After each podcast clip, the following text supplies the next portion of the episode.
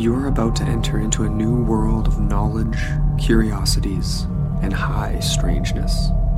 This is a podcast of Straight Up Strange Productions. This episode is brought to you by our Patreon supporters. Become a patron today at patreon.com forward slash into the portal.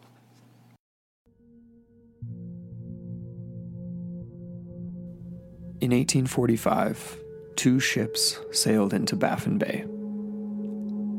Last seen by whalers off the coast.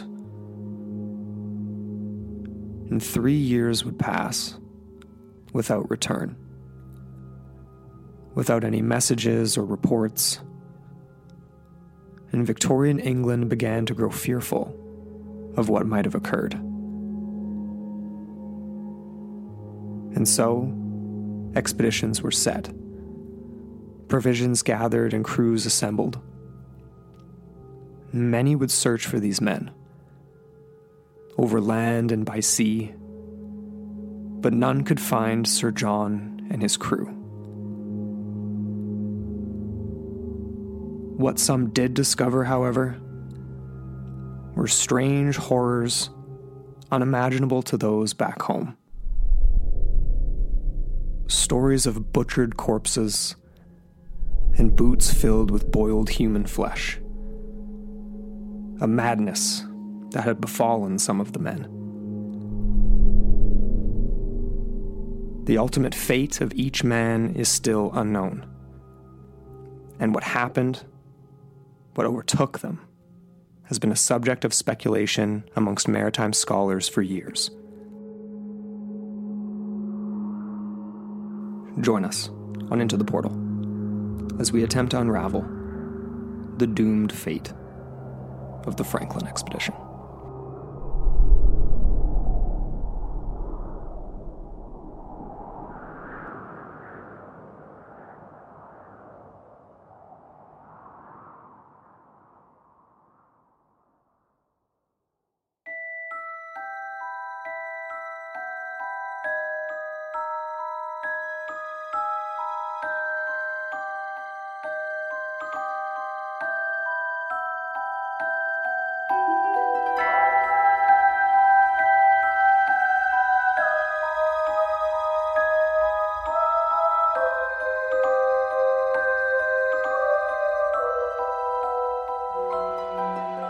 Hello, and welcome back into the portal. I'm Amber Ray, And I'm Andrew McKay.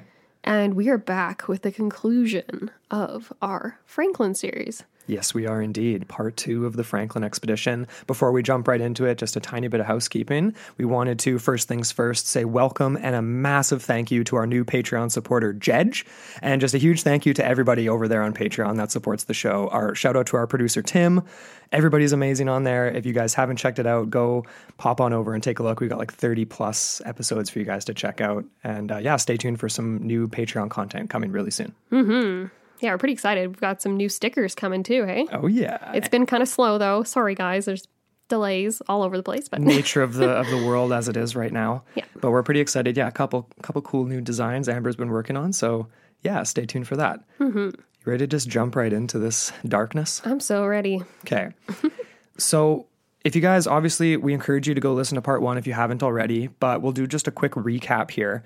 Essentially, we started off with the part one uh, talking about the initial expedition. So Franklin left with two ships, uh, 134 officers and men who were the best equipped possible for the times.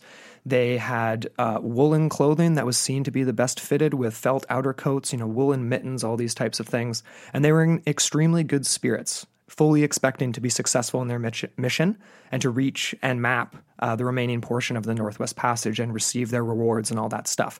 We even mentioned in part one that there was a dove that allegedly landed on, I believe it was Erebus, uh, right before they left, and it was just a, obviously an omen of, or not an omen, a sign of of good things to come. Yeah, almost like Noah and the Ark. Exactly. So the two ships were last seen headed towards Lancaster Sound. And of course, we know that the occupants were never heard from again or seen again.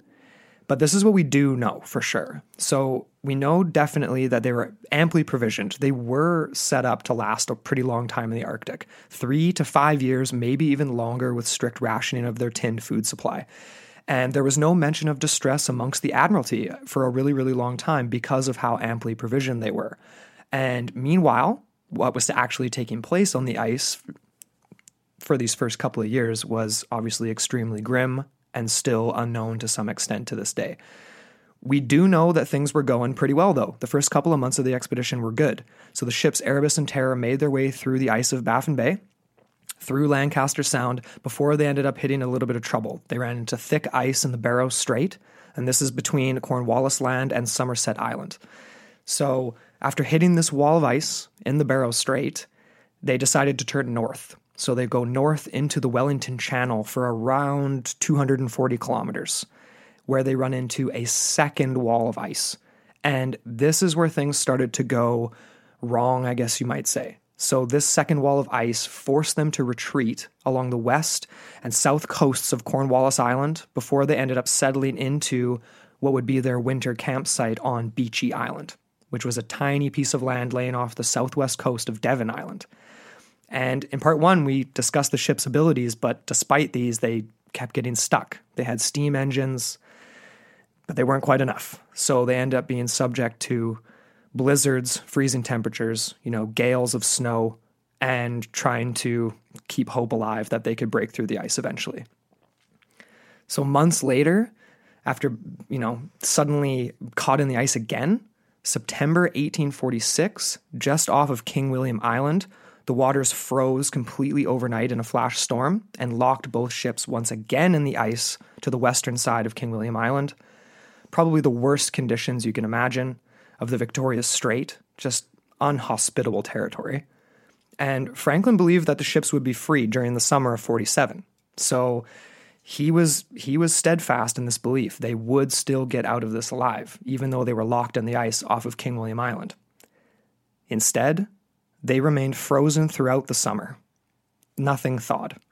And the men were forced to spend yet another winter off of King William Island. This is where the story gets dark, both because of the lack of knowledge of what actually happened, we don't really know, and also because of the remnants collected over time that would paint a picture of what we do know now, which was not very nice. So, this was the perception back home as all this was going on as well. So, there was a little bit of anxiety and fear as to the absence around the end of 1847. They left in 1845 because, of course, no word of their progress had come back because there's no way of sending any messages. But there was still no mention of a, a, a relief expedition at all. It was fully expected to not hear from them for a while two years, maybe even three years. And Franklin himself, he made sure that his wife, Lady Jane, knew this, so she wouldn't worry if they didn't hear from them for three years. And the Admiralty certain wasn't willing to, you know, they didn't want to spend a bunch of money if they didn't have to. They were fully confident that he would make it back. Meanwhile, on the actual ships Erebus and Terror, in the same year, May 1847, there was a group of eight men, two officers included in this group, who were sent out from the ships Erebus and Terror to King William Island. And we know this because of two notes written at different times left in a cairn that was discovered later on. So, this was the first message that would be later discovered that painted an early picture of life on the ships. So, this was dated from May 28, 1847, and it reads as HMS ships Erebus and Terror wintered in the ice in latitude 7005 north, longitude 9823 west. Having wintered in 1846 7 at Beechey Island after having ascended Wellington Channel to latitude 77 degrees and returned by the west side of Cornwallis Island, Sir John Franklin commanding the expedition, all is well. So we knew at this time everything was going relatively okay. And there was also a mention in the note that there was to be a foray to Cape Felix, the purpose to set up a magnetic observatory, which was part of Franklin's orders for the expedition, which fully suggested that everything was on track they were secure, they were okay, they were healthy. Of course, there was a second note amended that painted a much different picture, almost exactly a year later. It reads as follows HM ships Terror and Erebus were deserted on the 22nd of April, five leagues north northwest of this, having been beset since the 12th of September 1846. The officers and crews, consisting of 105 souls under the command of Captain F.R.M. Crozier, landed here at latitude 69, 37, 42 north, longitude 98, 41 west. Sir John Franklin died on the 11th of June, 1847, and the total loss by deaths in the expedition has been to this date nine officers and 15 men. And start on tomorrow, 26th, for Backfish River. And this was signed by Captain James Fitzjames of Erebus and also signed by Captain Crozier, senior officer um, from the Terror. And by 1848, Franklin and his crew had been gone officially for three years. While they had brought enough provisions, there wasn't exactly a lot of hope amongst Lady Jane, who was really pressing the government and the Admiralty to take action. And in many ways, what would result from the search would be essentially the greatest rescue operation in the history of time. And there was more than 30 expeditions over two decades that would search, and then many, many more after that as well. I mean, some of the information discovered was in the 80s. That's extremely important. But this is kind of where things kick off as men go searching for this lost expedition uh, amongst the territory of the Northwest Passage, starting with two pretty, pretty famous guys here. Mm-hmm. So it was by this point, we're reaching three years, we're in 1848. And this is when the first of many, many rescue and recovery operations, more so, I would say, start to take place. Yeah. Uh, one of the first was led by James Clark Ross, who was the nephew of Franklin's friend John Ross. Yes. Who had done his own expeditions in the decades previous. He is the one that was actually rescued on, on the northern by, what was it, whaling I ships? believe it was, and he barely made it out alive. like a day away from Pretty much. starvation. hmm So James Ross had been a successful explorer and had Arctic experience. However, his initial search was itself almost lost entirely. yeah. It gave a real sense of what Franklin's crew was enduring or may have endured at this point. Mm-hmm. A lack of supplies and strange illness spread rampantly through his crew. Yeah. And John Ross nearly lost it all in search of Franklin. His ships actually drifted into the pack ice and were soon trapped in a sound. Yeah. So symptoms of his crew included melancholy, sluggishness. There was other odd neurological symptoms. Yeah. And it definitely seemed to be the case that scurvy was setting in. So they made it back, but in disgrace. Yes. Uh, this was unacceptable for everyone, including Lady Jane Franklin. And uh, the most tragic part about all of this was in later missions, explorer John Rae's efforts would later reveal information that made this particular mission by Ross all that much more tragic in the scope of possible rescue opportunities, while Franklin's men still lived. Meanwhile, spring 1848, on board Terrace, Terror and Erebus, scurvy and starvation were taking its toll, as was lead poisoning. They were getting thinner, weaker, more irresolute. Right. In the words of John Geiger, who has written several books on the topic, and uh, it was just getting more desperate. Franklin was gone by this point. Uh, it was being led by Crozier And Fitzjames. and Fitzjames, but the actual expedition was led by Crozier. Yeah. You know, and again, like the lead poisoning thing, we'll come back to that at the end because there's some sort of controversy and Yep. details with that. It's you can only I can't even imagine what the initial thoughts were in 48. I mean, half the people trying to keep you propped up like Fitzjames and Crozier, but they know. I mean, they've done this before. And Crozier had been there before. Mm-hmm. Man. Yeah, terrifying. So after the failure of Ross, uh, John Rae was also sent on the tail. So he was one of the initial, it was one of three missions, and he was actually an overland explorer. Right. So he's actually credited by HS, or sorry, the Hudson's Bay Company Heritage Site as the last explorer sent by HBC to chart the northern lands in search of the Northwest Passage. Yeah. He was an explorer, a surgeon, an accomplished outdoorsman. The Canadian Encyclopedia describes him as uh, born in 1813, raised in Orkney, and uh, this is in Scotland. Yes. Uh, it was actually quite common. A lot of people that worked for HBC were actually from those islands, and they would come over. And a large population on the east coast is actually from that chain of islands too, to this day. Very cool. Know that. So in Scotland, he learned a lot as a boy. Uh, it was a very sparse environment, which proved to be essential for his success as an Arctic explorer. No doubt. Yeah. In 1846, prior to the calls to search for Franklin, he was actually chosen to undertake the final stage of surveying the Arctic coast. So he spent 15 months in the Arctic in his first sort of foray into these sort of, yeah, like northern adventures. And he largely lived off the land. Yeah, you think you're good at camping. you know, Yeah. this guy was pretty badass. And there was something about him um, that was different. It made him more successful than other white men.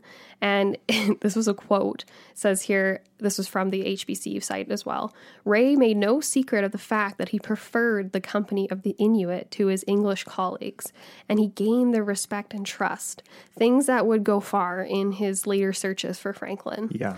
He actually adopted many customs of the Inuit. Um, it was said that he actually preferred their igloo structures as opposed to their uh, European type tents and things like that. And so, yeah, this was a very colorful character. He honestly deserves an episode in and of itself. but by 1848, it was apparent that Franklin and his men were lost, and Rae was chosen to co lead one of three expeditions charting overland, while one of two others came from the east and the other came from the west of the Bering Strait. I just want to say too, I feel like it's very fitting that some of the first expeditions looking for them were overland, considering that Franklin's earliest expeditions were mm. overland, where he nearly died. Yeah. I just find that so. That just sort of coincidence. I mean, just Fitting. fitting. Yeah. Mm-hmm. Yeah. So, over the course of three journeys between 1848 and 1851, Rae and his partner Richardson were tasked with trying to find the wrecks, trying to find evidence of the men. They were largely unsuccessful, save for two pieces of wood that were suspected to be from either one of the ships or one of the sledges. Right. Wood is rare in this neck of the woods. It was an area. It was. It was an area without a lot of a lot of trees, and um, it didn't appear to be left by the Inuit per se, but they didn't really have any way of proving it. I guess. That's true. Uh, they actually found these on the southern shore of Victoria Island. And yeah, like I said, they had no way of proving this. However, it was kind of the first inklings of the trail of evidence that was left behind. Right. And later on, Rae, he would go back. He would return several times. And later on, he actually would make more sinister discoveries after he successfully gained information from the local Inuit populations. Meanwhile, in August of 1850, Captain Rasmus Ommanney, and this is according to one of our favorite podcasts, the Morbid Curiosity podcast. Yeah. Uh, this captain actually found discarded food tins and scraps of clothing, as well as a cairn on Beechey Island. However, there was nothing man in this man-made rock pile. Yeah, it was it was sort of just I mean, of course, so and just so everyone knows, I think we mentioned in part one, a cairn is left is like, yeah, a pile of anything, rocks, boulders, um, in some cases cans, like that we just we discover in, in this situation, uh, were to leave a note, uh, right? Uh, Exactly. It's to kind of obviously it's like a symbol, right? It's like you can see it from a large distance. distinctly man-made, obviously, so you know that it was left for someone to go take a look at. usually stacked in a circular formation to form like a a monolith. Yeah, I guess and you could this and this was sort of the first inkling of, of many weird things that uh, when it came to written uh, things left behind, either lack thereof or strange aspects to them, and so aids into our speculation later on, like were they being removed, were they being tampered with. It all plays into the speculation as to the d- degree of insanity amongst the men and who Hmm. was doing what, when, and where. Mm-hmm. What were their motives? What was the logic behind it? Was there any logic, essentially? But on this island, Beechey Island, like we referred to, there was this rock pile. There were these discarded tin provisions and advanced evidence of advanced survival on the island. So, evidence of a forge, so like an iron forge to like do Right. metalwork, huts, other things like this already there was some speculations that the food provisions might have been in, un, inadequately sealed. They might have been rotting. There was Yeah. evidence of that. And the company who manufactured them, Goldner, adamantly denied this, obviously. Yes. Uh, and an independent audit actually discovered no other spoiled tins on other provisions of that, or sorry, expeditions of that time. Yeah. However, which was strange. it is strange, but not without explanation. As history would have it, records proved that the provisions order for Franklin's expedition was rushed. Yes, it was. So, this was a factor that could have led to poor quality seals, things that may not have been present during normal manufacturing conditions and normal production. this was a new technology, so rushing something, even if you are really good at it, is one thing. Rushing it when you're just starting doing it, Mm-hmm. Yeah. never really done it before. Not but that's good. still speculation because how rushed was it? I mean, what does that really mean? You know, if there was other an audit of other tins, they might not have been rushed, but the process is still roughly the same. Uh, obviously, tin or, or uh, lead was used in this part of the seal, so it's like that is known. We do know that. Yes, exactly. Like the soldering aspect. So whether Right. there was sloppy soldering or, in my mind, if they're rushing things, they might have just not have had the oversight, like the checking things over, right? Potentially. So things that Yeah. could have been removed weren't. And then they, you know, it could have been like almost Yeah. like I'm, I'm thinking back to when we were doing canning way back uh, in our old job, like years ago, and you would have one spoiled can on a pallet, and literally that one spoiled can could like cascade and cause like Totally. like ruptures and failures for the whole pallet. Yeah. No, for sure. Lots of things could go wrong. It's just sort of crazy to think that so many things did go wrong and it potentially started even before anyone boarded a ship. Like that's Mm-hmm. that's the that's the part that's so insidious and crazy. It was Mm-hmm. doomed before they even signed up some of them potentially if you believe in the lead thing. We'll come back to that.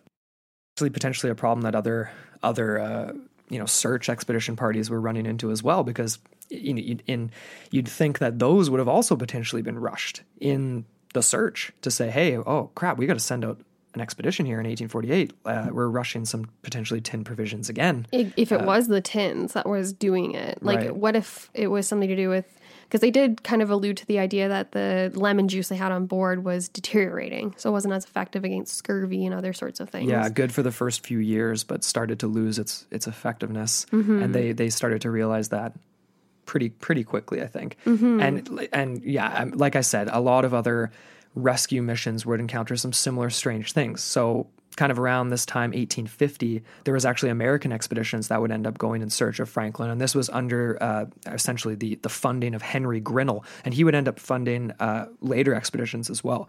But they ran into all the same problems. You know, they they have woolen mittens and coats and things, and then they ran into extremely damp, cold conditions. Obviously, we know now that those are terrible materials to use in these types of weather. You are going to get hypothermia, pneumonia, these types of things.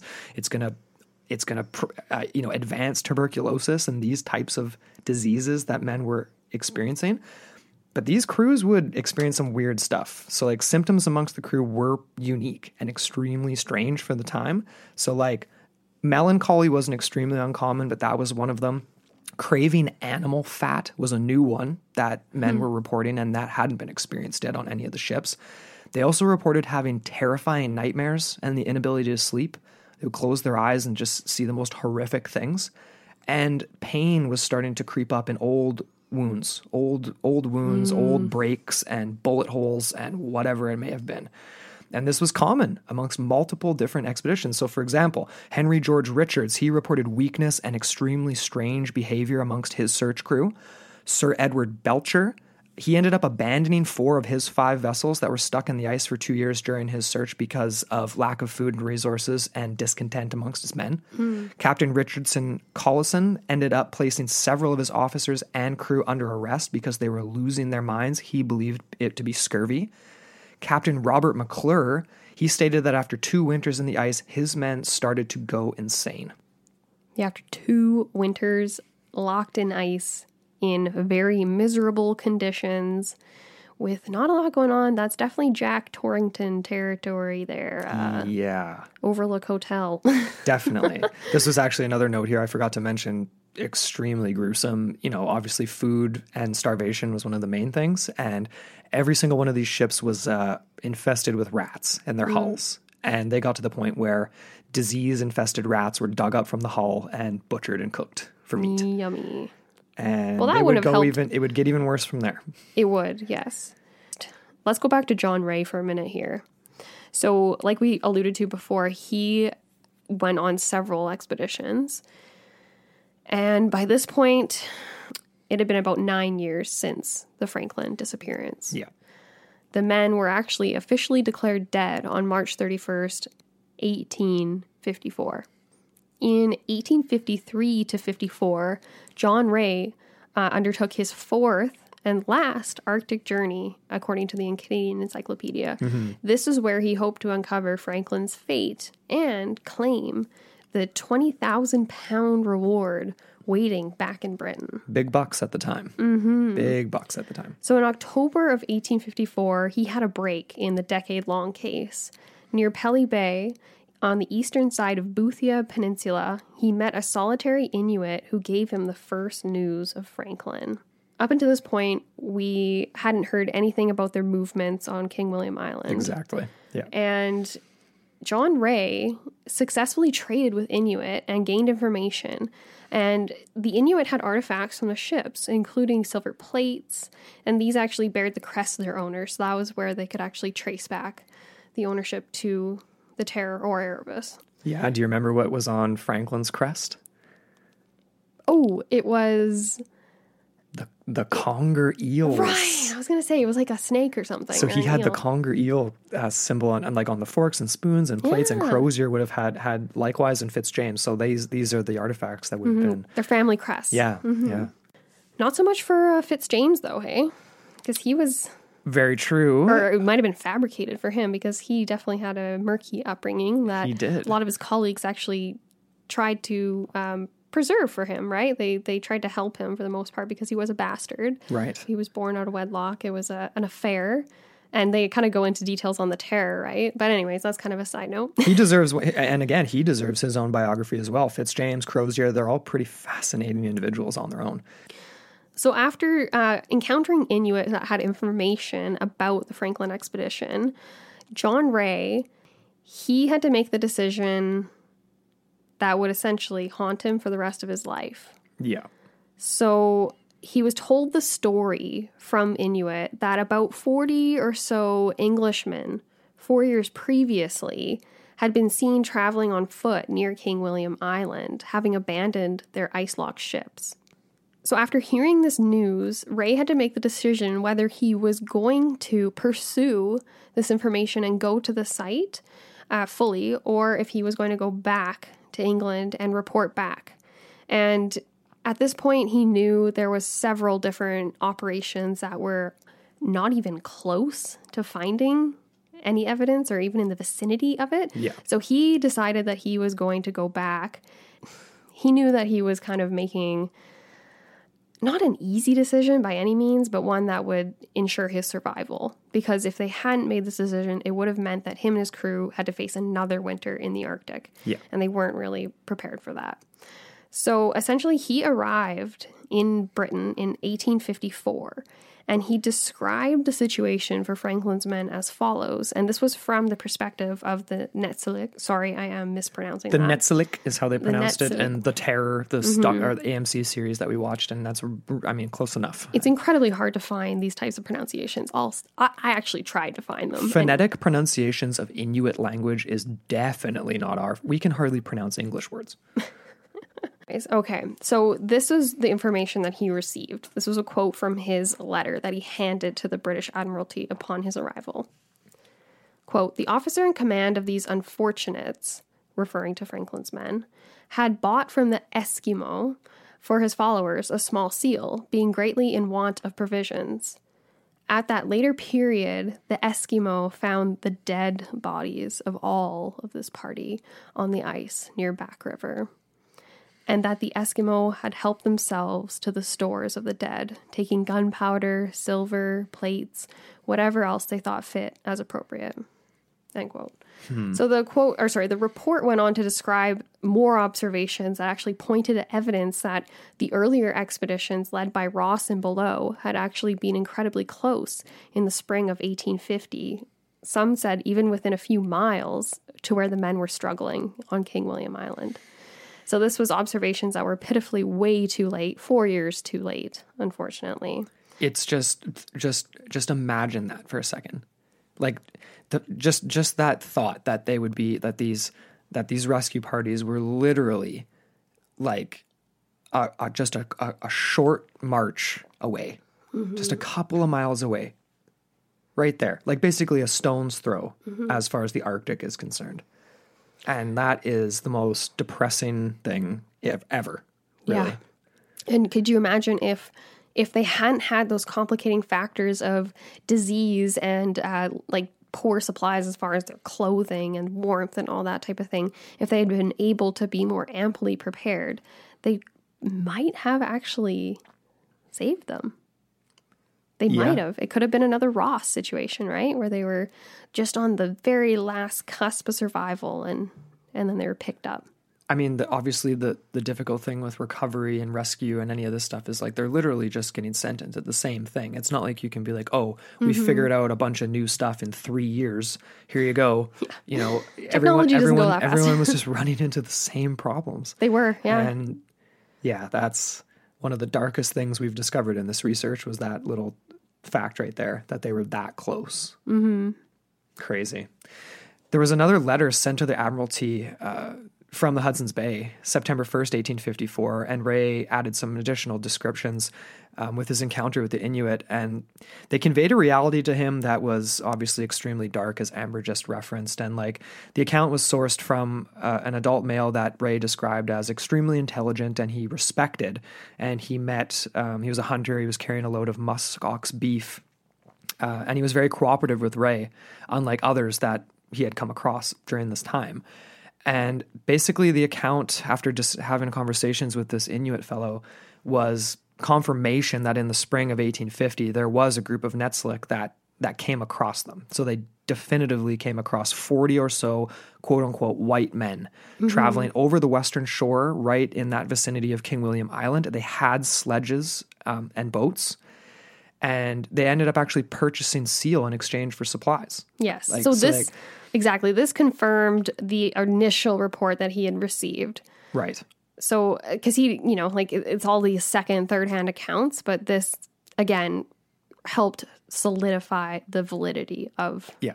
these reports. And and the, the, the quote was the, there was an officer amongst this group described as a, a tall, stout, middle aged man, um, who I'm thinking. I mean, it's, it's probably Crozier. Is I'm thinking who so. I'm leaning towards, right? Yeah. And we do know that Crozier could speak the indigenous language. A little bit, yeah. um, and a few others could as well. They could get by. So that sort of seems like it would have been him. And later on that same spring, there were corpses discovered. So some 30 bodies uh, and some graves um, where they still had the energy to do that were discovered on this um, piece of land and five bodies on an island nearby. And the bodies discovered definitely painted a picture of what what was kind of going on in these final final days at this one particular site. So there were some in tents, some bodies were discovered uh, under the uh, the boat that they had with them, the small boat, uh, which had been turned over into a form of a shelter. Some of them lay scattered about in different directions, uh, as if they were just starting to wander off towards what they thought was safety in sort of some sort of paranoid delusion. I mean, what do you make of that? Like, just from what I've just read here, before I continue on, like, do you have any anything to say to that?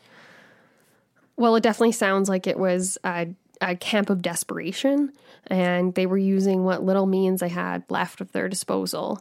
There were other observations, though, that pointed to, yeah, again, the, the desperate nature of what was going on, and that included Yeah, What? that included. Well, the most appalling of of what was observed, of course, was the mutilation of of many of the of the bodies found, and the contents of kettles, um, and in some instances, even um, allegedly leather boots that were filled of um, cooked human flesh. Yeah. Uh, I thought it was really interesting. Like, I really like the wording of the letter or the report as it said uh, he, because again, right, how do you describe Oh, yeah. these types of conditions to something like the, you To know, the British, to- yeah, to Lady Jane, to the British Admiralty, to everyone involved in this, this society of high civilization. This is like their crowning achievements. Like finding the Northwest Passage is, is theirs. It's, you know, it's their God given right. Yeah.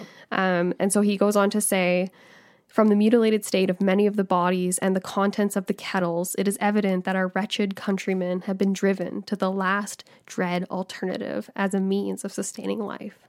A few of the unfortunate men must have survived until the arrival of wildfowl, say until the end of May, as shots were heard and fresh bones and feathers of geese were noticed near the scene of a sad event. Yeah, and I feel like now's an important time to remember. In part one, we talked about Franklin's early expeditions and how he caught he got the name the man who ate his boots and just how how much more this evolved from that.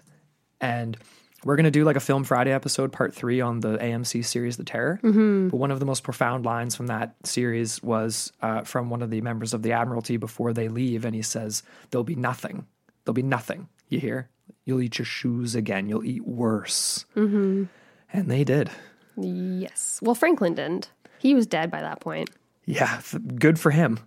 but his men would. Interestingly enough, right? That's another parallel to his earlier expeditions because he, again, was saved from that reputation of them eating each other. Unlike it was thought that maybe some of his other men on the earlier expeditions had resorted to that. Right. Mm-hmm. Yeah. These were a couple of the other observations made at this site that were noteworthy. There was an abundant stores of ammunition that had been emptied out of their containers by the local indigenous that came across it. Uh, a number of telescopes were discovered, broken watches and compasses. Uh, there were silver spoons and forks and other things like this discovered, uh, including a plate engraved with Sir John Franklin's, yeah, with his his family crest Insignia. Mhm. they came across uh, mutilated bodies that we mentioned, and um, the reports from Inuit men, uh, Inuit of men eating each other as they traveled, is something that's different than just setting up camp and sort of like I'm we're eating each other to survive. This was so much more because it's like you're it's straddling that fine line between scurvy and lead poisoning and losing your mind and starving, but also having your wits about you enough to prepare and bring flesh with you as you travel. They were mm-hmm. they were bringing their companions with them. Mobile meals. Mobile Yeah. meals. Yes, I, I think a really important point to make at this time is that John Rae, a lot of these were not his observations. Exactly. So they were just disregarded by a lot of people, including the British public, Lady Jane. He was smeared yep. for returning to England instead of verifying a lot of these claims. Which is such a backhanded thing to say. It's like, hey, why didn't you stay out there for another full winter and make sure you verified it, buddy? It's like, well, because I would have frozen to death. Yeah. Um, but yeah, of course, obviously, secondhand, non white reports is the major factor here. We're not to be trusted. Uh, they they were. This is 18, 1850. Everyone, right? Obviously, indigenous peoples were seen by the British as savages, and they weren't to be believed necessarily. Exactly. And because of the the harshness of the conditions of the Arctic and the lack of uh, means of survival, it was also seen as like they weren't opportunists, but again, right? Like you you take what you can from the land, and even things like you know, like we've already mentioned that the Inuit did take what they could from the the bodies and the sites that were found because they had to. They weren't doing it just to be dicks. Like they, it, you know, it's very brutal. So you just need to you need to do what you got to do. And I don't mean eating your fellow countrymen, but again, right? Like you when your mind starts to slip, things start to go wonky. It's it's easy to do. And obviously the Inuit have lived for hundreds if not thousands of years in these conditions, so they know. That's why they have things like the Wendigo and they have all these like, you know, these these characters, these stories, these tales to kind of like, you know, and things the Idrak, in, the exactly. And sure. Hmm. yeah.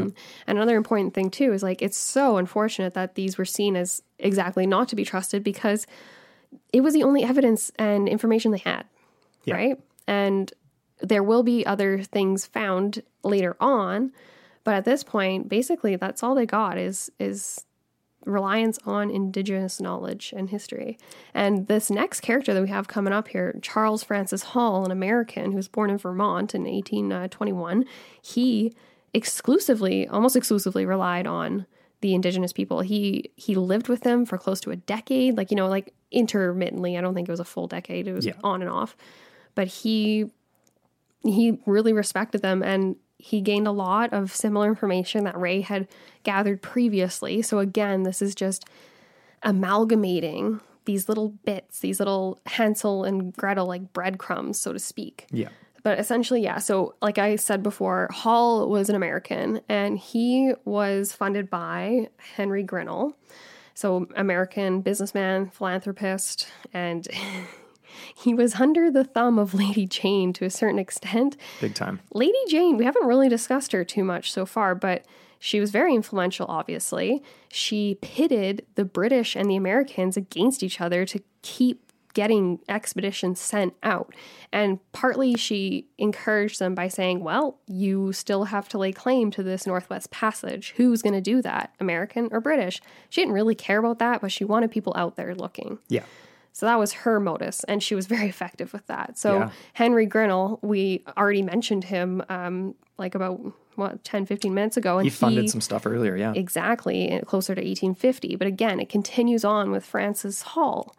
And so Hall sailed to Baffin Bay as a private citizen in 1860. So this is a little bit later on here. And he was trying to gain more knowledge about the fates of Franklin's crew. So in 1864, Hall and two of his Inuit companions made their way to King William Island, where they found and co- collected a skeleton. This skeleton was actually later identified as the remains of Lieutenant Vesconte, who was of the Erebus. Yeah. And they also had some interesting facts. So, like Rae's reports, the Inuit told Hall of the stories of their people who had visited the ships as they remained stuck on the ice. So, before they had left. Yes. This is interesting.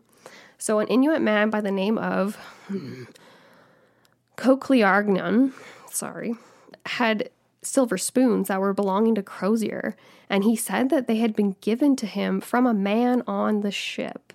So, again, this is earlier than Rae's reports. Yeah. And his wife also had a silver case from the ship. And the two of them had actually visited the ships and had encountered what they called a great jovial commander who was thickly proportioned, bald, and bespectacled, and had been very popular and well liked by everyone on board, including the Inuit. However, that being said, they'd visited a few times. They were kind of keeping tabs on these ships as they were locked in the ice. Right. And last time they saw him, he appeared sick and lame. So that possibly could have been Franklin, right? Because they're on the ships.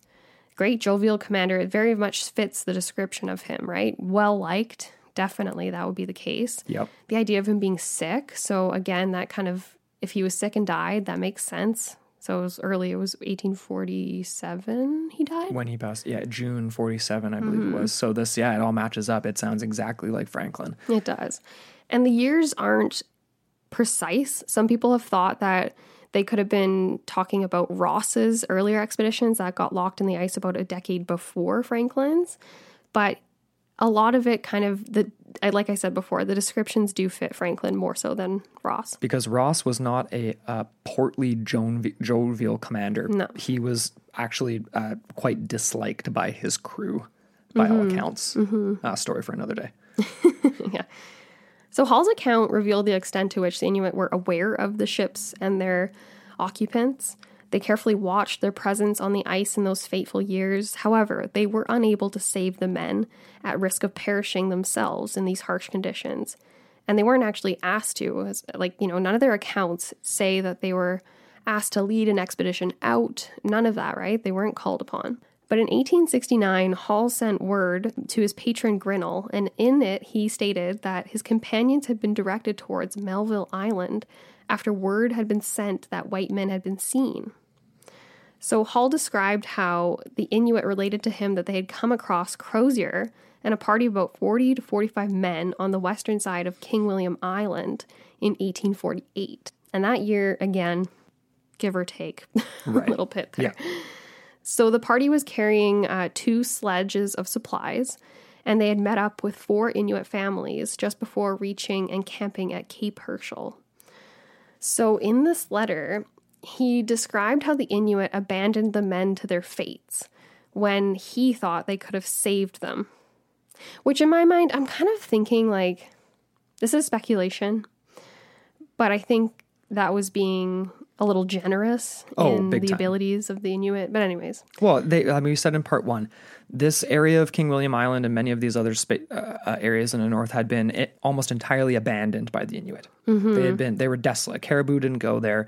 Hunting, learning to hunt seal takes years. The fact that some of the um, ship crewmen were able to hunt seal was a m- miraculous miracle, uh, and that just goes to show how hard it is to live in this condition. So, if when you add fifty people that are all British and pretty much useless in the Arctic, right? yeah, it's not exactly going to prop up your chances of making it through the winter. no, So, definitely not. And they did camp nearby. It wasn't as if they were like not on good terms or anything. It was just a matter of like, you're here, we're here, we're all doing our thing, kind of whatever. The way that Hall describes it was that he says that they did, quote, secretly and hastily abandon Crozier and his party to suffer and die for need of fresh provisions. When in truth, it was in their power of the natives to save every last man alive. But that's his own speculation, I think. But the trail of evidence kind of just kept going from there. So there was the Cape Herschel skeletal evidence. Essentially, yeah, it just continued on. So there were more skeletons found along with the remnants of a camp along Peffer River. The trail continued southeastwards towards the final resting places known as Desperation and Starvation Coves. aptly named. Exactly. He discovered a lot of similar things. He was adding to the accounts. The picture was forming that clearly they had traced some sort of route south towards towards Back River and that basically yeah, they were just getting picked off like as the conditions took them. Yeah. Dark stuff. Mm-hmm. So we're going to take a quick promo break. And be back with more terror. Hey guys, we know it's not always easy to admit you need help with something, but that's why there are so many other alternatives to traditional therapy these days. Yeah, we were really excited when BetterHelp approached us because we didn't even know that services like this existed. And it just makes it so easy and accessible to get help with your mental health, which is so important. You can access licensed professional counselors through BetterHelp basically any way you want to and on your own time in your own way. Yes, this is professional help, not self help. And these are people that can really help put a new perspective to your life. If there's things that are getting in the way of your happiness, your overall self worth, or other negative thoughts and feelings, this is a great, great medium to help you lift you out of that.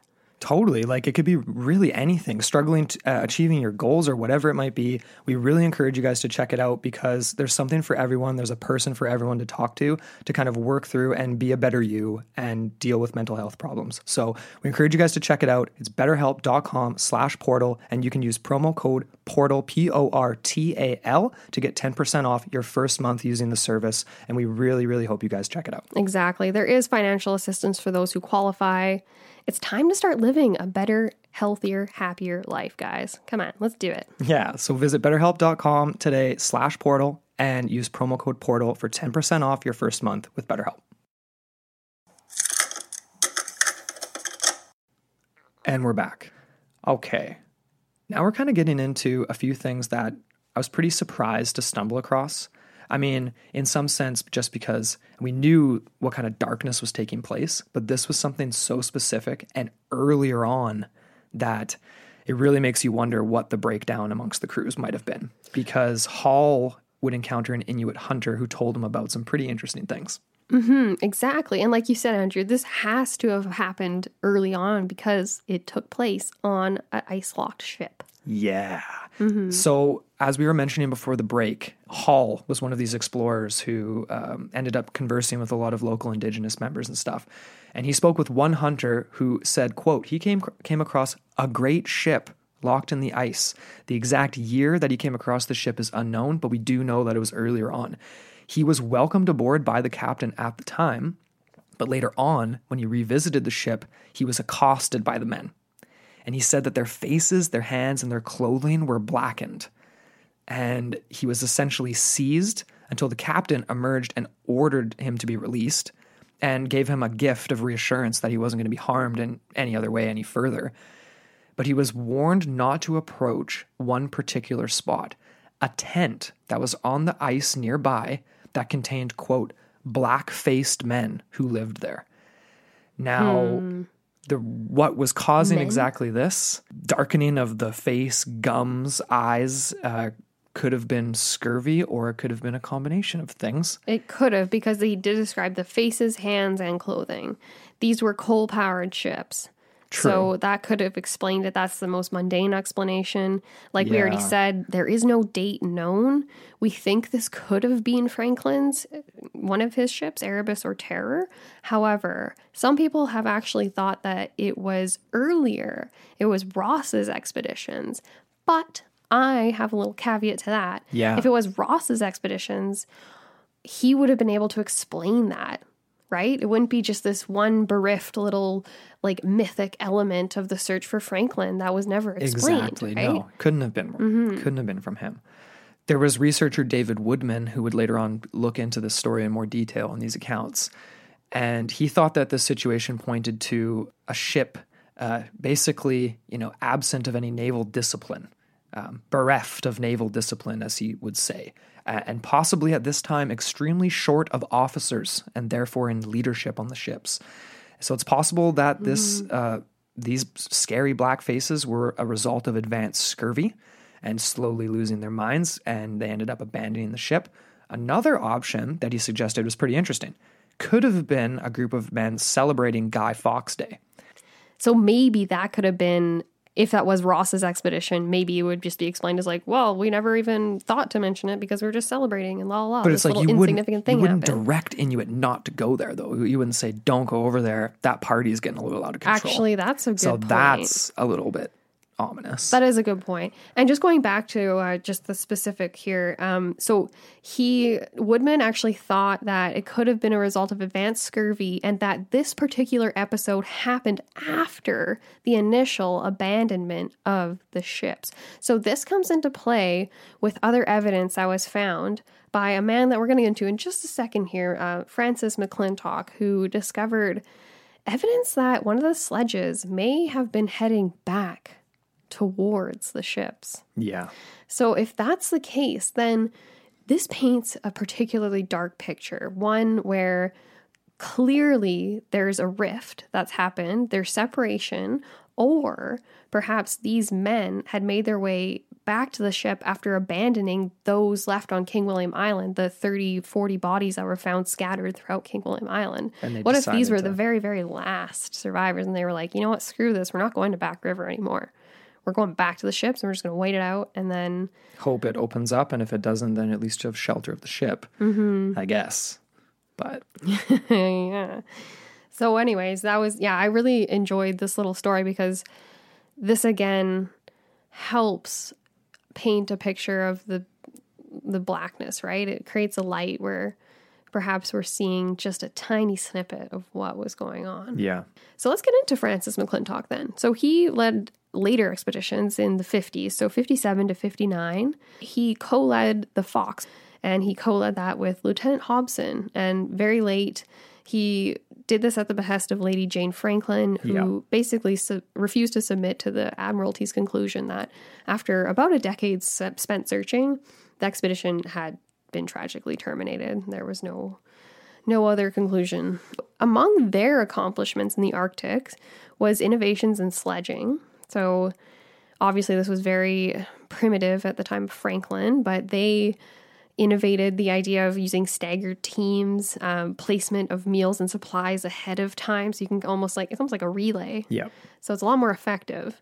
And he actually had the addition of a map that was drawn by a local um, Netsilik person, which showed the positions of Victory Cairn, which was the cairn where the only letter that was like the official documentation of what had happened to the crews was found. Yeah. And he also placed one of the ships on that map too, where it had sunk off of King William Island. So was it Terror or Erebus? Hmm. Right. So McClintock and his men successfully recovered the document left at Victory Cairn at the northern end of King William Island after the recovery of another cairn, which contained nothing but two broken bottles and a triangularly folded piece of blank paper, which Hobson actually thought was originally written in pencil but etched away due to weathering. Yeah, I mean, I, I, guess What could that have contained, eh? what three questions. One, what what could it have contained? Was it written in pencil because they had nothing else, or was it written in pencil because they weren't thinking right at the time? Or what if they thought they were writing and then they weren't? They had like a stick in their hand. they weren't actually writing anything. Just delusional. That's possible. I don't know. But after more days searching the northern side of King William Island, a smaller cairn was found and then a much larger one. And this contained the all important letter left from the crews of Erebus and Terror that we actually talked about at the top of the episode. So this is interesting because we didn't actually hmm, we didn't talk about one element of this letter. So Hobson described his observations of this report, or whatever you want to call it, where he said that there was a mistake in the dates. So on that piece of paper, it said that they passed a winter at Beechey Island in 46 47. It was actually 45 46. Right. That's So right. again, right? year earlier. That's interesting. Yeah. That was the first official note, and then it wasn't even amended later on by uh, by the the subsequent note that was written by Crozier and Fitzjames. So again, right? That's kind of like that's a weird thing to miss. That's why this story, like what makes this story so bizarre, because all these search parties sent encountered a lot of the same stuff, but there was so many things, like you're mentioning right now, that were aspects of the Franklin that were different. And like they had already sent men back, right? They had already sent men back to, uh, like they sent men back to the Orkney Islands, like when they, right at the beginning of their trip, there was some sickness, they sent them back, and then there was the bodies buried on Beechey, standard practice, but still to lose three in your first winter was a little bit ominous. Mm-hmm. That wasn't exactly normal. And to lose so many officers, that was the main thing too. Yeah. But we'll get into that. It's like it was cursed. Yes, because that goes into the whole idea of uh, lead poisoning and the tins. Okay, another really important observation that Hobson detected was that the actual writing on the note by Captain Crozier in particular, where he wrote, and start tomorrow for Great Fish River, which was Back River, he wrote this in what was described as a weak, tremulous hand. And it inclined Hobson to the belief that he must have been in ill health in that early period. Yeah. So, Crozier, not looking good for you.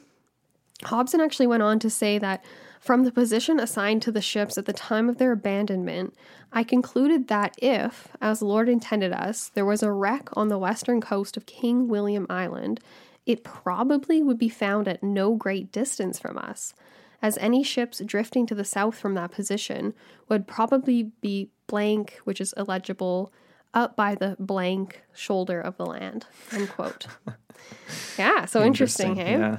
Uh, another discovery they made was a recovery of a boat containing a body and supplies. There was other articles bearing the initials of officers aboard Erebus and Terror, and this boat was actually mounted on a sledge, and both of these were pointed to the northeast.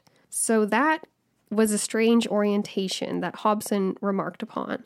He said the boat head was found pointing to the northeast as if she had been returning to the ships.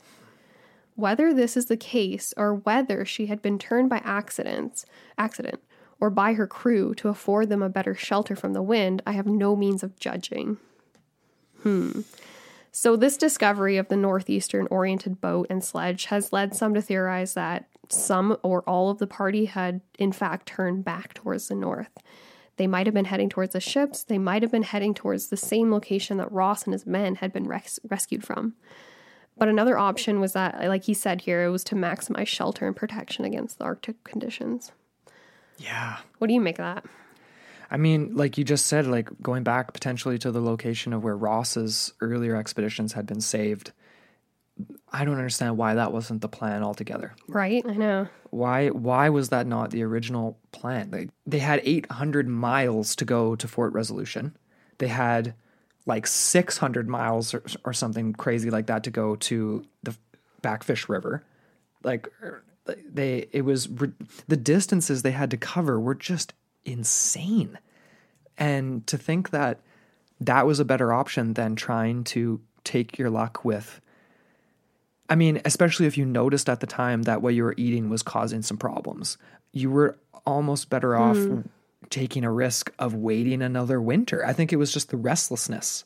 it was almost, they were almost better off waiting to see if the ships would free up. I mean, they obviously might have mm-hmm. lost one by this point Yeah, because you never know. That was because really one sketchy. ship got driven down, and then the other thing too is the like the locations of the ships wouldn't have changed all that much if they were frozen. Well, no, no, no, because it's like an ice flow. It's like a glacier, right? Like the water, it's it keeps flowing. But it's not like you'd lose them. It's not like you'd go be hiking back and you wouldn't be able to find them. Oh no, no, I wouldn't move that fast. yeah. I unless just- it yeah. went under. I mean, this is just all of our speculation in 2020 with all this information. It's pretty easy to make these uh, judgments, I guess. Mm-hmm. But there would be a few more things discovered that would be the most bizarre of all, yes. and those being the Peglar papers or Mm-hmm. papers that would be sort of referred to that later on. Yes, so this was a collection of personal papers that were discovered on a body that was found laying face down. Apparently, death overtook him while he marched. The bones were bleached, but there was still uh, a uniform on the body. Right. So these are the only personal papers ever recovered from the expedition, which makes them highly significant. And interestingly enough, like you said, these are referred to the Peglar papers because the body was originally presumed to be that of Her- Henry Peglar, who was captain of the foretop. And this was because of like it was a certificate found that was a seaman's narrative on the life of Peglar. So it was like almost like his not Yeah. memorial, but like his his life journey. Right. On closer examination, it didn't really match up that it was the body of Peglar, though. It actually resembled that of a steward, the uniformed. It's a speculation, obviously, was rampant, but they thought it was a friend of Peglar's uh, bringing his dead friend papers home. Some actually proposed it was Thomas Armitage, Yeah. who was the carrier. Right. And these papers are interesting because, like we said, the only personal account. So, what could have been on these pieces of paper, right? Like, what information did they hold? Yeah. Pretty bizarre because the initial thought was that these papers, when examined, were actually written partially in German uh, due to the prevalence of words like uh, Mecht, like M E H T, K N I H T, like nicht, echt, like E H T, like the sounds and enunciations of like what was spelt like was distinctly Night. German. Yeah.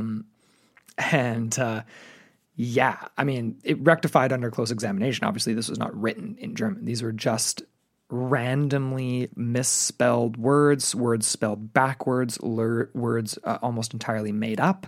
Uh, the last letter of many of these words was capitalized rather than the first at the beginning of a sentence. And the speculation was sort of like, was this some sort of like a secret code to ensure the privacy of the writer, or, or was this just a result of the sickness of the mind and slowly losing, like losing touch with reality? Could it have been illiteracy? I mean, this is still mm-hmm. 1850. I mean, potentially someone trying to document that was just a steward or a, a cabin boy or something. And much of these content, the contents of these papers have been, you know, they they were discussed as irrelevant to the expedition, but they definitely paint a picture of some pretty bizarre things happening. I mean, what is your initial thought? Just like the idea of words written backwards and letters capitalized at the end.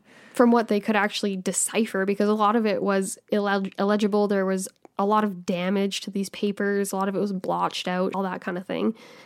These phrases, some of these phrases are pretty interesting. Like, Exactly. So a lot of it was irrelevant. It seemed to be like talking about other experiences, like, you know, like other memories of like warmer climates, uh, being a seaman, all this kind of thing.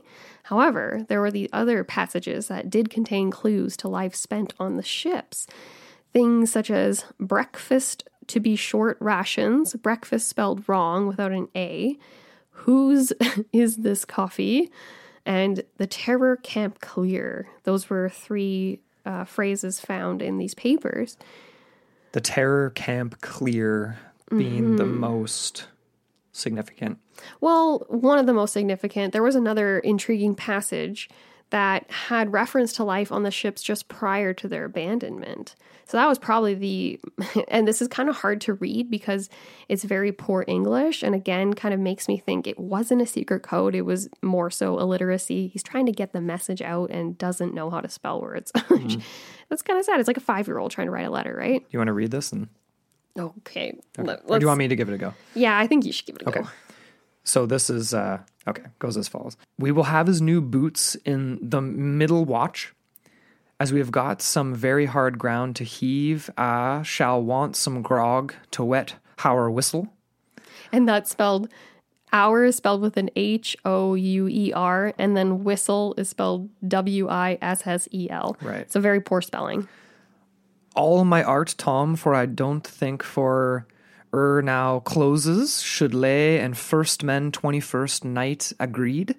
So the new boots referred to were assumed to be boots such as those found by McClintock and other searchers, which had been modified with the addition of nails or cleats to make them more uh, suitable for the Arctic ice. Right. Uh, there were also references to the hard ground to heave, which could have been referring to either hauling sledges or maybe digging graves. And there was also the reference to the 21st night agreed, which was described as the most tempting of all.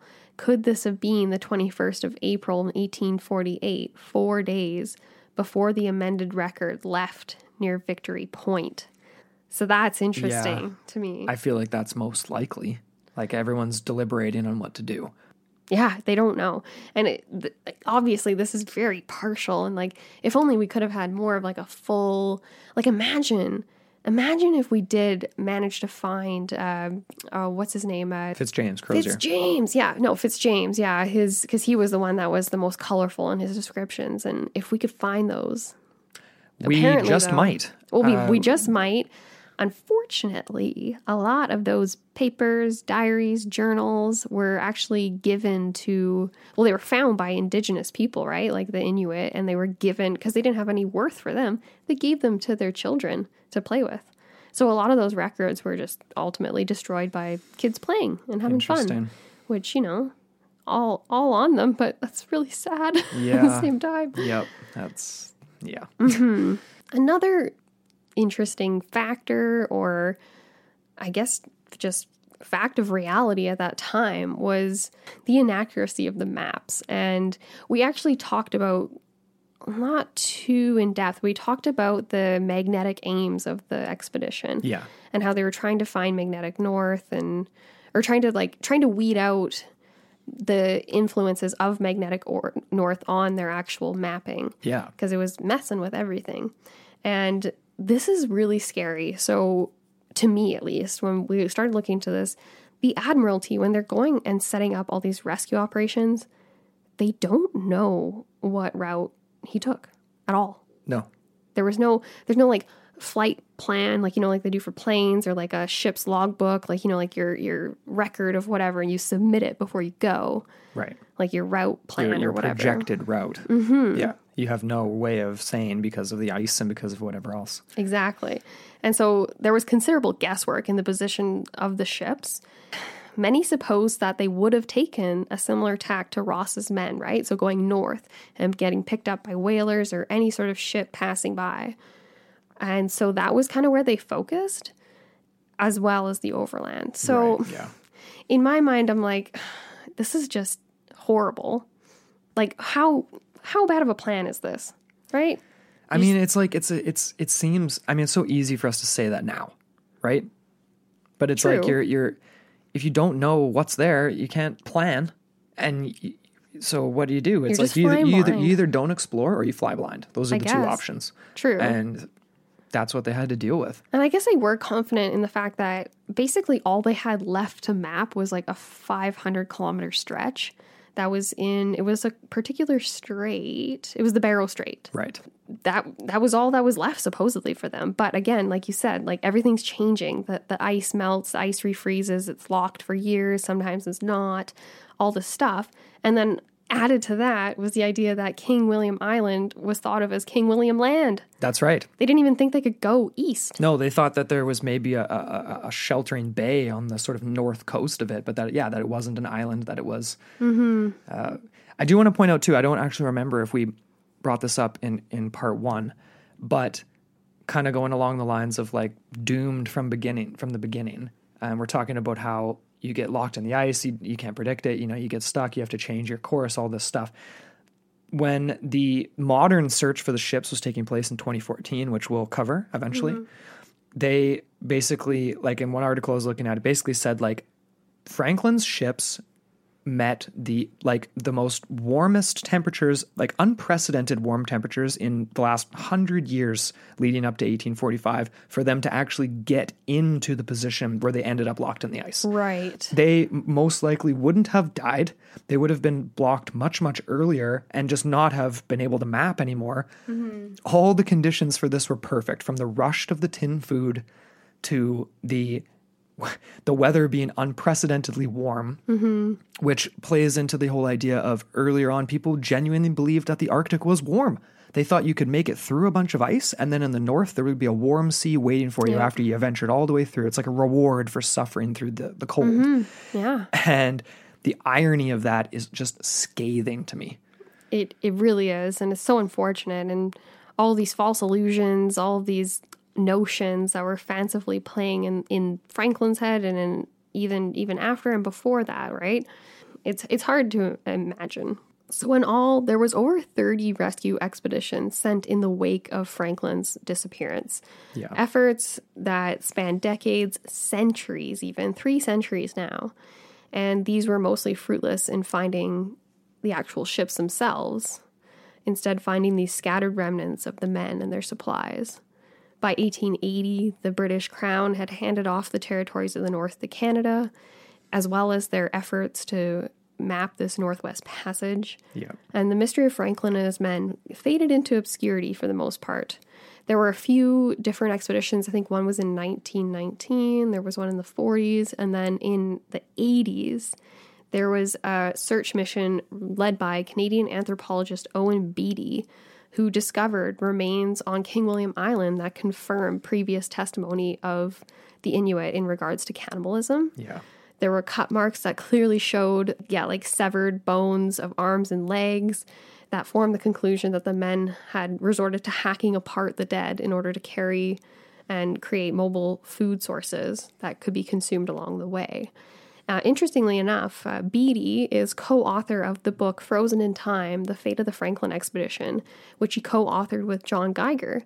And John Geiger's, we've referenced his research quite heavily in this uh, episode and in part one, too. Yep. Definitely recommend checking out his research. So, this again, it it rectified the character of John Rae and of uh, even just of the Inuit themselves, right? They were telling the truth. It wasn't it wasn't as if they were lying. Why would they? Exactly. I mean, what would they have to gain from that? Nothing. Nothing. You know? And so everything kind of just, you know, there was a lot of different rumors. There was a lot of different, not rumors, I would say, but a lot of different theories floating around as to now that there's more skeletal evidence and more modern evidence, there was more increasing speculation as to how much lead poisoning affected the crew. What were the causes of morbidity and mortality? I actually had to look up both of those, well, not both of those, but I had to look up morbidity versus mortality because I was like, what? What are we talking Right, about? right. So it's literally just the difference between morbidity is disease and obviously mortality is death. Of course.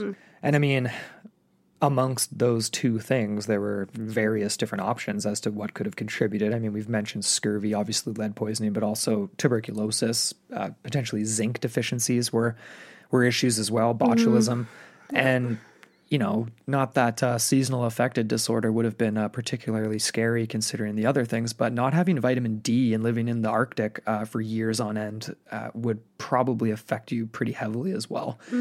Uh, scurvy, though, being one of the most uh, the the most insidious of any of these. And when thinking back to uh, the black face, black teeth, uh, the tent of men that were um, where the Inuit were warned not to approach them, matches up with a lot of this. So swollen and spongy purplish gums uh, that are prone to bleeding and losing teeth, bulging eyes, uh, bleeding on the skin, uh, easily bruised skin very very uh, dry hair that can break off and wounds that just don't seem to heal and i think that would be the most scary and ominous out of any of those symptoms being in the arctic especially as a sailor i mean people, people were hurt all the time you had to get your and people had to be, have limbs amputated and whatever it may have been Oh yeah, for like things like frostbite or whatever. But Exactly. if you're rotting from the inside out, that's pretty nefarious. Like I'm, I'd be pretty scared.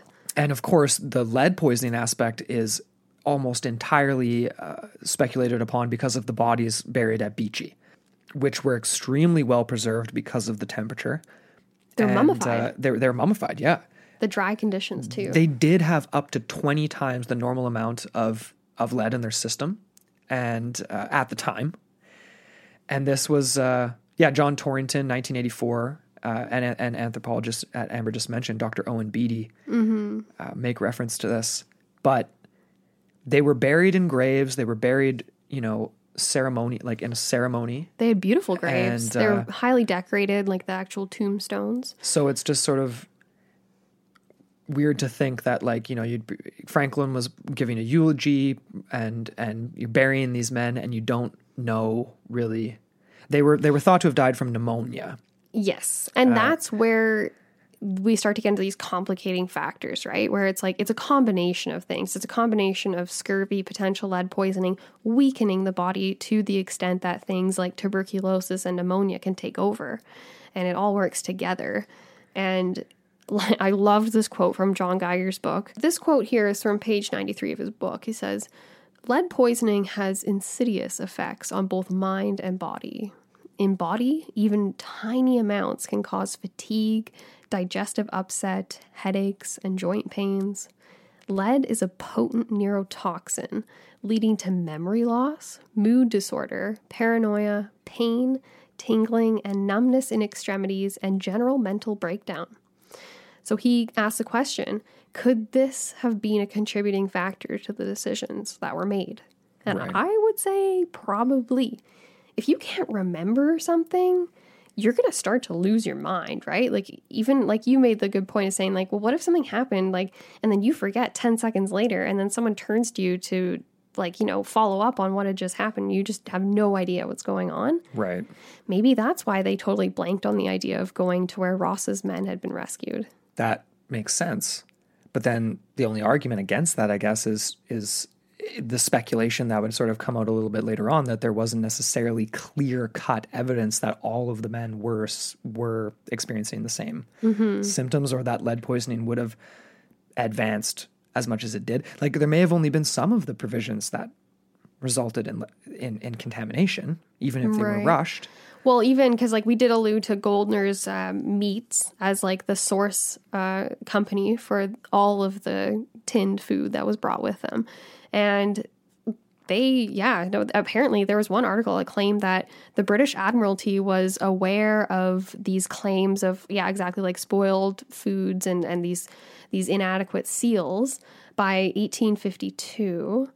So again, that's hmm, that's seven years after they left. Yeah. There was a History Today article that claimed um, that the documentation of the original contract at Deptford in April of 1845 revealed that the order for the tins was rushed, strengthening the view that a significant portion of the expedition's supply was contaminated.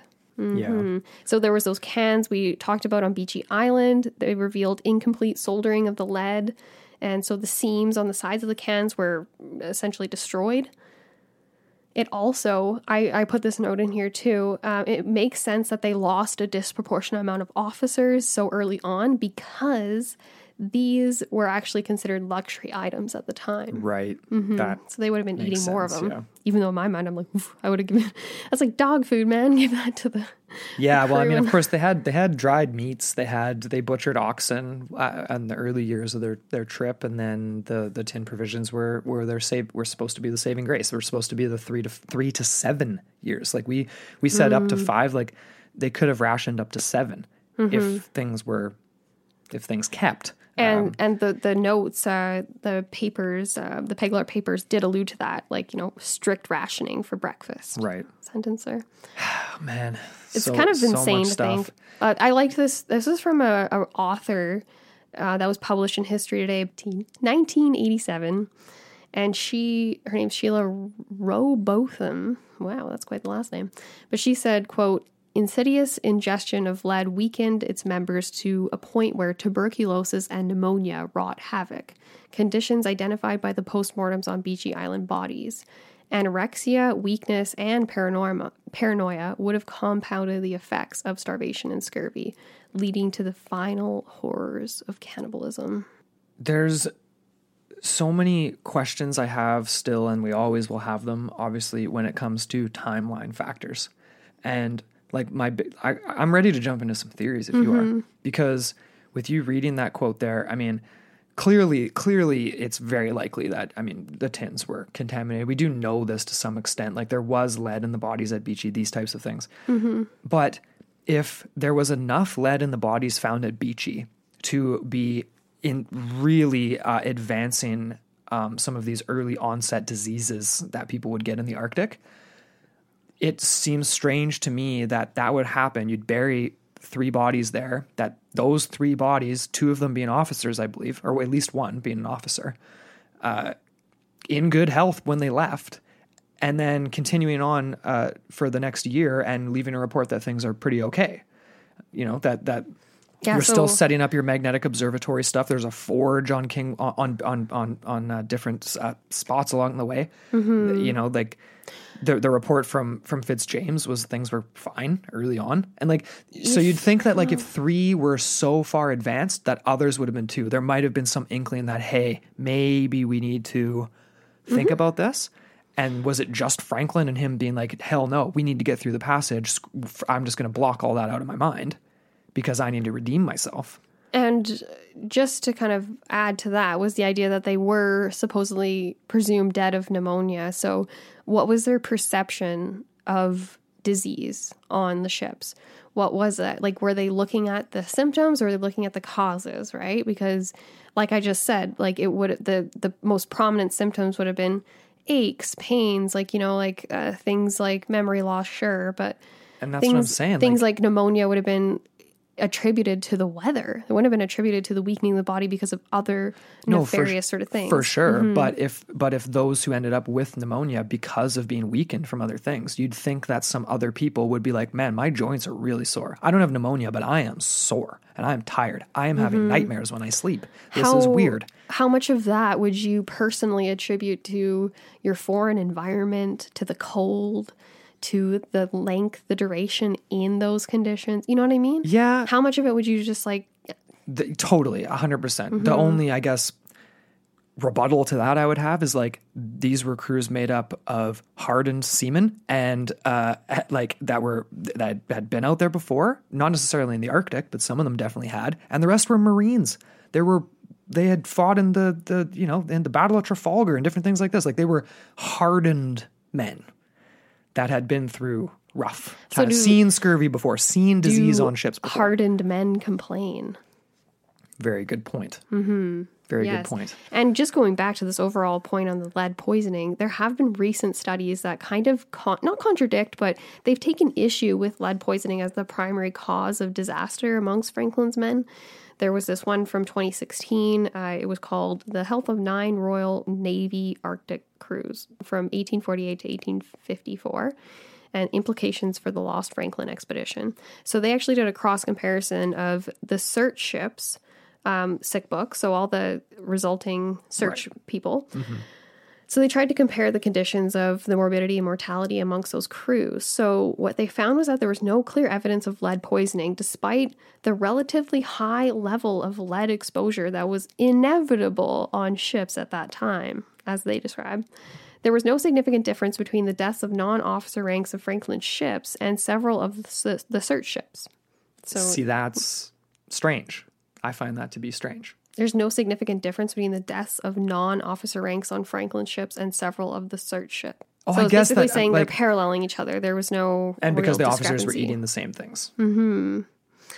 Hmm. Yes, so they that was interesting to me. So they were basically they thought that the greater numbers of deaths amongst the officers on Franklin's ships were probably a result of non-medical factors such as accidents and injury sustained while hunting and during exploration, which could be that is plausible in my opinion. I mean, we'll find out more if we can ever find any additional documents, potentially mm-hmm. from the ships discovered, if they can. Yeah. be, pre- if they're preserved in any way. Yeah. There was another study here actually from 2017 that was a critical assessment of the oral condition of the crew on Franklin's expedition. So, this was assessing uh, the theory that the crew was suffering from scurvy or lead poisoning. And they kind of put forth an alternative notion that oral conditions, including these blackened, dried, hardened mouths were described, could have been a result of miliary tuberculosis. I I miliary TB is something that in my mind I'm thinking, okay, that could have been onset by these complicating factors. But TB, this type of TB is actually characterized by a wide dissemination in the human body and by these tiny lesions that form. So their appearance could have been Yeah. drastically changed. Very true. Yeah. The reason I sort of got confused on that last quote you, you you had you reread for me there was just like the idea that like the way that was phrased with the the percentage of lead in the bodies like sort of sounds as if in one in some in one breath it's almost saying that like there was all like all ships at that time had lead like whether it was the Yeah. water piping whatever right Well, exactly. so it's like it was very likely that the tin provisions were contaminated, but at the same time, Mm-hmm. we're sort of making a bit of a leap potentially because we know that there was lead in Mm-hmm. these people's systems. and we don't have the sick books from those ships. We have not recovered those. And, And that's why it's like it makes me feel like there's something and I'm not like I'm not going to jump in and I, I I almost want there to be a paranormal element, but it's like but it, but at the same time it's like there's so there's got to be stuff we don't know. There has to be because it's like people had been exploring before. People had been running into these issues before, dealing with scurvy. You've got lemon juice with you. It's three years in. Maybe it starts to slowly lose its effectiveness. But would scurvy be advancing that quickly mm. at that time? Potentially, maybe, you maybe have- not. I don't know. you have so much supplies too. Like, I guess there was just very scarce to come across Inuit that you could trade seal for that would give you the necessary vitamins so you wouldn't get scurvy Right. And get your own food. Hunting and they allegedly seal and things hunted exactly they mm-hmm. hunted seal themselves which of course has vitamin c There was another thing that I didn't include, another article that I briefly looked at in the early stages of this lead poisoning research. And they were talking about how they had done a cross comparative study similar to the one I mentioned, where they were comparing the sick books from subsequent like search missions. But this was like looking at a particular seamen's um, cemetery, and uh, the location escapes me at this moment, but it was the same time period. And so they did a cross cross comparison between those bodies, the bodies at Beechey, and then other skeletal evidence that had been found later on on King William Island and so forth. And they actually didn't find like a rel- they didn't find an elevated lead that would suggest that there was like a that was an extreme factor involved. right So I feel like because we don't know what happened really, we rely on lead poisoning as this, you know, the properties of a neurotoxin, a general mental breakdown. This has to explain why they were never rescued, why they made these poor decisions. If you want to call them poor decisions, I don't know. What would you what, like? yeah just placing so strange decisions i guess Yeah. like uh, yeah but i guess it's sort of redundant even if it was lead or whatever it was what regardless it's like clearly clearly the men were slowly losing their minds and this is where i feel like a combination of that with potentially what you might call quote unquote like paranormal factors or at least for them at the time factors they couldn't understand so for example the magnetism research and aspects like that Mm-hmm. there was some speculation on the sort of conspiracy theory side of this that that might have been something they ran into as far as like wait they lost they became disoriented they didn't really know where they were going they thought they may have been going in the right direction and maybe that's why that boat was turned around like their compasses may have not been working properly Mm-hmm. That makes they were sense. I, they think they're going south for a certain period of time and then you realize you're going dead east and you're like what the hell are we doing Oh yeah, what if you get caught in a blizzard, right? You Um, yeah. don't know which direction to go. so, I mean, that's not paranormal per se, but if you sit there and you're looking at your compass spinning around and you have no idea where you are, and you wouldn't know why that that's ha- you wouldn't know why that's happening. The other thing I think is important to point out is like this is desolate land. So for the men's perspective, there's no caribou to hunt. There's very little seal. There's very little whatever. On the flip side, the same goes for everything else that's potentially in this area. And a group Oh, a, a group of weakened um, slow moving food would be the perfect target for something. I don't know what that would be because Hmm. Well- polar bears were definitely not prevalent in this area. Uh, the next, they, they were there once in a while, but they weren't common. Wolves weren't really around because there's nothing for them to eat. True. This is where the speculation of the AMC series really comes in because we haven't found enough bodies to to to make speculation as to what happened to everyone. We've only found some. We know some were cannibalized. We know some probably just straight up froze or, or drowned or whatever. Yeah, they're probably still locked in the ice. Yeah. Um, but the rest, I mean, if they're hungry, if there's anything else out, out there, you can safe bet that it's pretty hungry too. Yeah, that's a really good point to make. And if you did happen to stumble across something, what if you were trying to hunt something and then it just went terribly wrong for you because you are so severely weakened and your mental capacity is just not what it should be? What about what if what if the men started even hallucinating to the extent where it wasn't even like cannibalism, like decided cannibalism? It was like they began hunting each other as if they were hunting something that's not even a man. Oh man. Like, I mean, and that's the reason why maybe one of the boats turned back. They're like, uh, these guys are starting to lose it. We need to go a different direction. Perhaps, Um, yeah. That th- uh, none of that. That's all pure speculation, and none of those bodies evidenced w- had signs of like murder per se. They had been dismembered, but that was post mortem. So like they probably died of disease. They just succumbed to whatever, and then they were consumed by the remaining survivors. That's also, but to that point as well, though, it's like you can, the, the cuts on the parts that were consumed were made post mortem. The actual death of the individual, like, exa- examining the cranium or anything like that, we don't know if it was post mortem. We don't know if they weren't murdered. I've got an interesting point to make on that note too. I didn't include this in our notes, but in the course of research for this episode, I did come across multiple statements uh, that talked about. They discussed how many of the bodies found on King William Island actually had no heads. Many have actually thought that, similar to the arms and legs, they were consuming aspects of the craniums, including the brains. Lots of nutrients. Yeah. Mm-hmm. No, that fully no, that fully makes sense. I just think like if you are transporting the severed heads of your deceased companions to eat the brains, if you're hungry enough and they're not dead yet, I think if you're willing to do that moments after their death, you might be willing to uh, edge it along. True. And we did see aspects of that in the terror where people were murdered um, in the later stages when they were succumbing to disease.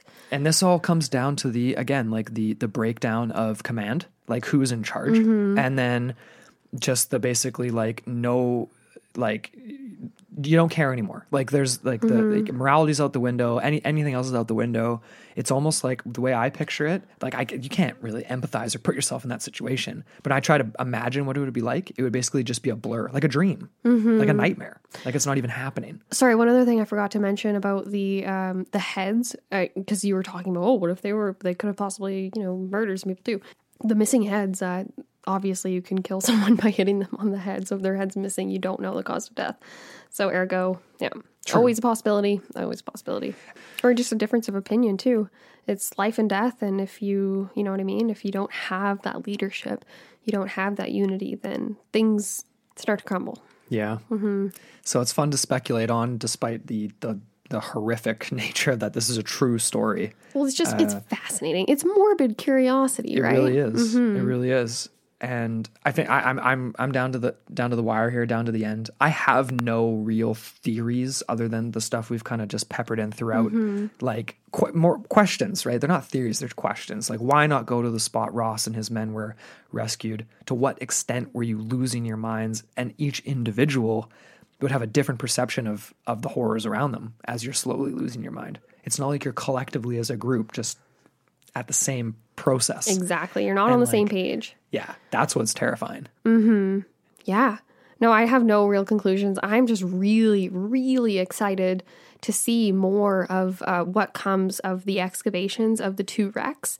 So, yeah, um, they were both discovered in the last decade. Yep. So it was 2014. It was a Parks Canada co-led with, I think it was the Coast Guard, Canadian Coast Guard. Something like that. Yeah. Mhm, and a couple of other universities, I think, too.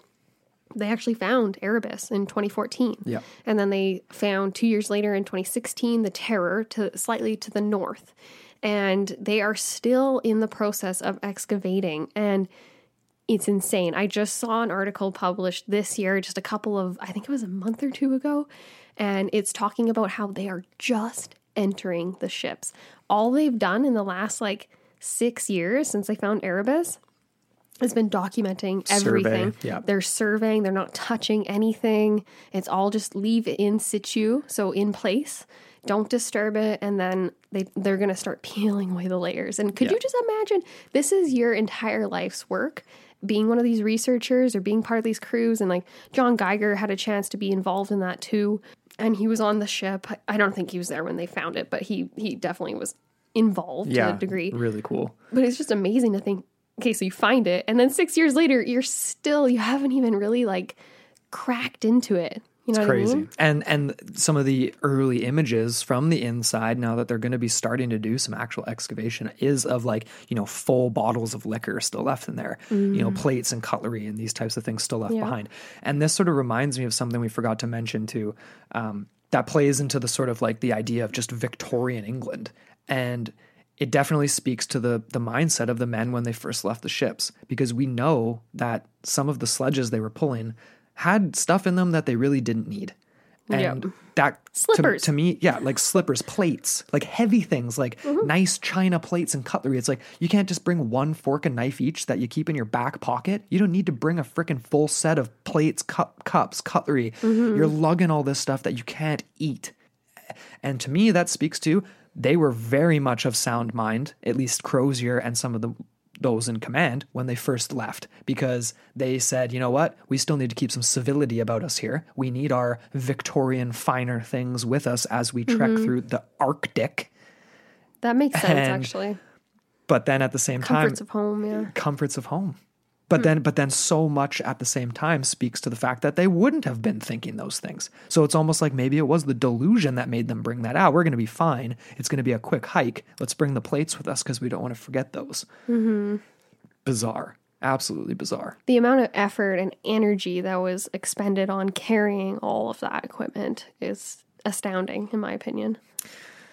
And mm-hmm. of course, in the end, they all perished in ways that we won't ever know for some of them. Uh, and we want to know what you guys think about uh, the search and this whole story, and sort of like what what it kind of brought up, what thoughts came to mind for you when you were listening to this. Because like for us, for me, like this was one of the I don't know, like we tried to convey it as best we could, but like for me, this was one of the darkest stories I've ever looked at. And in, to me, it's like, I mean, it's very similar in a lot of ways to like uh, like Dyatlov Pass, almost esque In terms of the tragedy. Um, in terms of the tragedy and obviously the cold and things like this, and and the lack of knowing. The Um, obviously, knowing, there's yeah. more lack of knowing on that side, but it brought a tear to my eye. Really, like especially like the the Oh, spot yeah. where it was like fif- in in 1850 they were freaking two miles away. A few miles, yeah.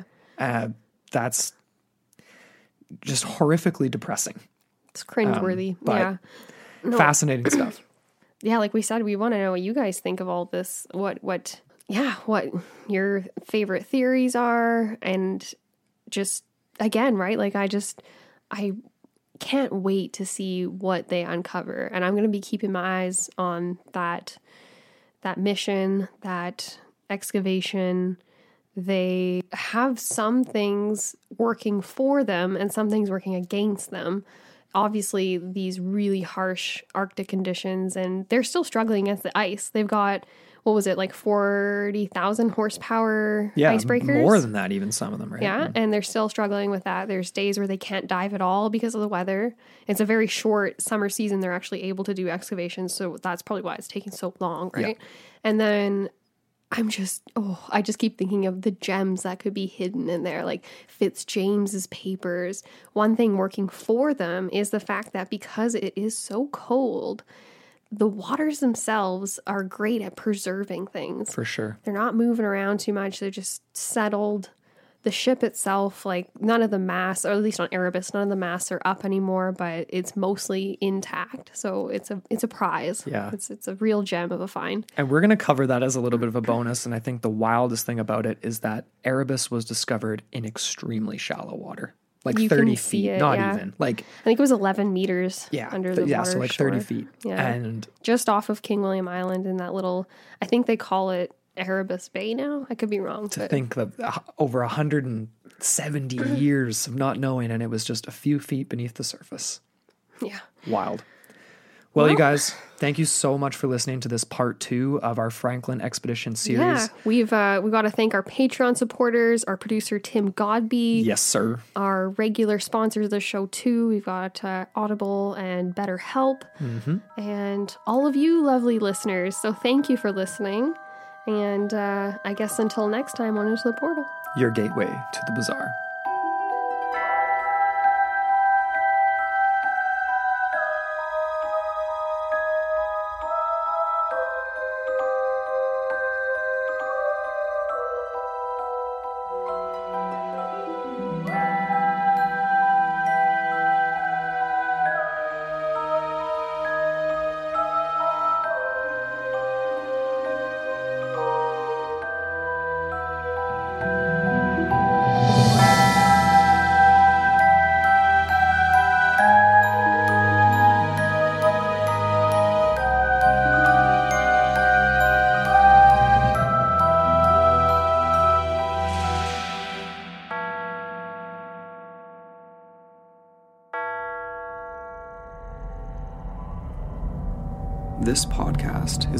Straight Up Strange Productions. Discover more shows like this one at straightupstrange.com.